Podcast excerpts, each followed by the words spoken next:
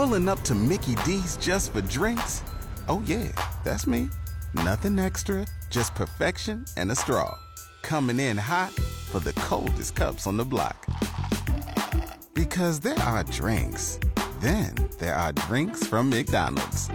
Mix things up with any size lemonade or sweet tea for $1.49. Perfect with our classic fries. Price and participation may vary, cannot be combined with any other offer. Ba da ba ba ba. All right, we are at uh, 22 minutes now after 7 on your Thursday morning. Time for us to find out uh, what's happening in and around Stark County. And we have on our WHBC Newsline this morning Stark County Administrator Brant Luther. Good morning, Brant. Good morning, Pam. Can you believe we're well into October already? No, I keep talking about the holidays. You know, actually, yesterday I was on this kick. I don't know why. I was talking about Christmas and Thanksgiving and getting ready and blah blah. I'm thinking, stop, because I'm one of those people that hates it. You know that I rush that we rush things. You know, like, right? Like stop it. Well, ready or not, here are these chilly mornings and beautiful leaves of Northeast Ohio and cider and mums and all the good stuff. I know, I love it. I love it. So, what's, so we'll enjoy each season. Yes, we will. And Stark County is a beautiful place to enjoy it at. So surely is a good thing. Tell me about well, what's happening. Well, one item of note from yesterday's commissioners meeting, uh, the board approved an annexation of 6.45 uh, acres from Pike Township going to the village of East Sparta.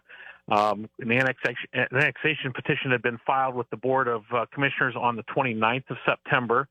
And since this was an expedited Type 1 annexation petition, the board approved it uh, yesterday without any further hearings. As you know, Pam, there are several different types of annexation uh, under the Ohio Revised Code. Um, and a Type 1 expedited annexation is one where the annexation petition is signed by all the property owners within the territory proposed to be annexed, and the city or village and the township are all in agreement with the annexation. So you have nobody opposed to the annexation. So in a case like that under Ohio law, where every party is agreeing, uh, Ohio law requires then the commissioners to approve the annexation without any further hearings, and that is what they did with this uh, acreage uh, from Pike Township going into East Sparta yesterday. Well, as of last Friday, um, the county budget process is officially underway. I know you talked recently with our budget director, Chris Nichols, about this, but past uh, this past Friday, the 30th, he sent an email to um, the budget request documents to all elected officials and department heads across the county. And the budget process calendar is as follows. Uh, everyone um, uh, needs to, the 2023 budget requests need to be back to the budget director by Friday, October the 21st. Then the weeks of November 7th and 14th are set aside for budget hearings if it's determined that they're needed. Of course, between the 21st and then, uh, the budget director will review uh, all of the requests and see if uh, we need to have any uh, budget hearings with the commissioners um, before the presentation to them.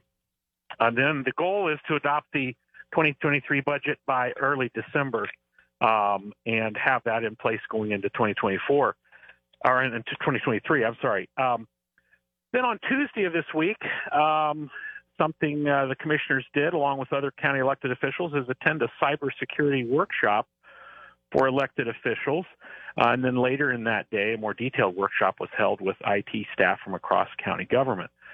An official from Cyber and Infrastructure Security Agency, known as CISA, uh, spearheaded the workshop, and it was good to be briefed on the latest cyber security threats and then the best practices to prepare for an attack, how to identify an attack, how to contain that cyber attack, how to eradicate the attack, and how to recover from the attack. We hear a lot about uh, those types of things happening all across uh, the world these days, and, and it was it was very good to to be briefed on that. And our hats are off to the Stark County IT department and the Stark County uh, Emergency Management Agency for bringing this important event to the county and for the IT department's laser focus on the important topic of security for the county's IT infrastructure.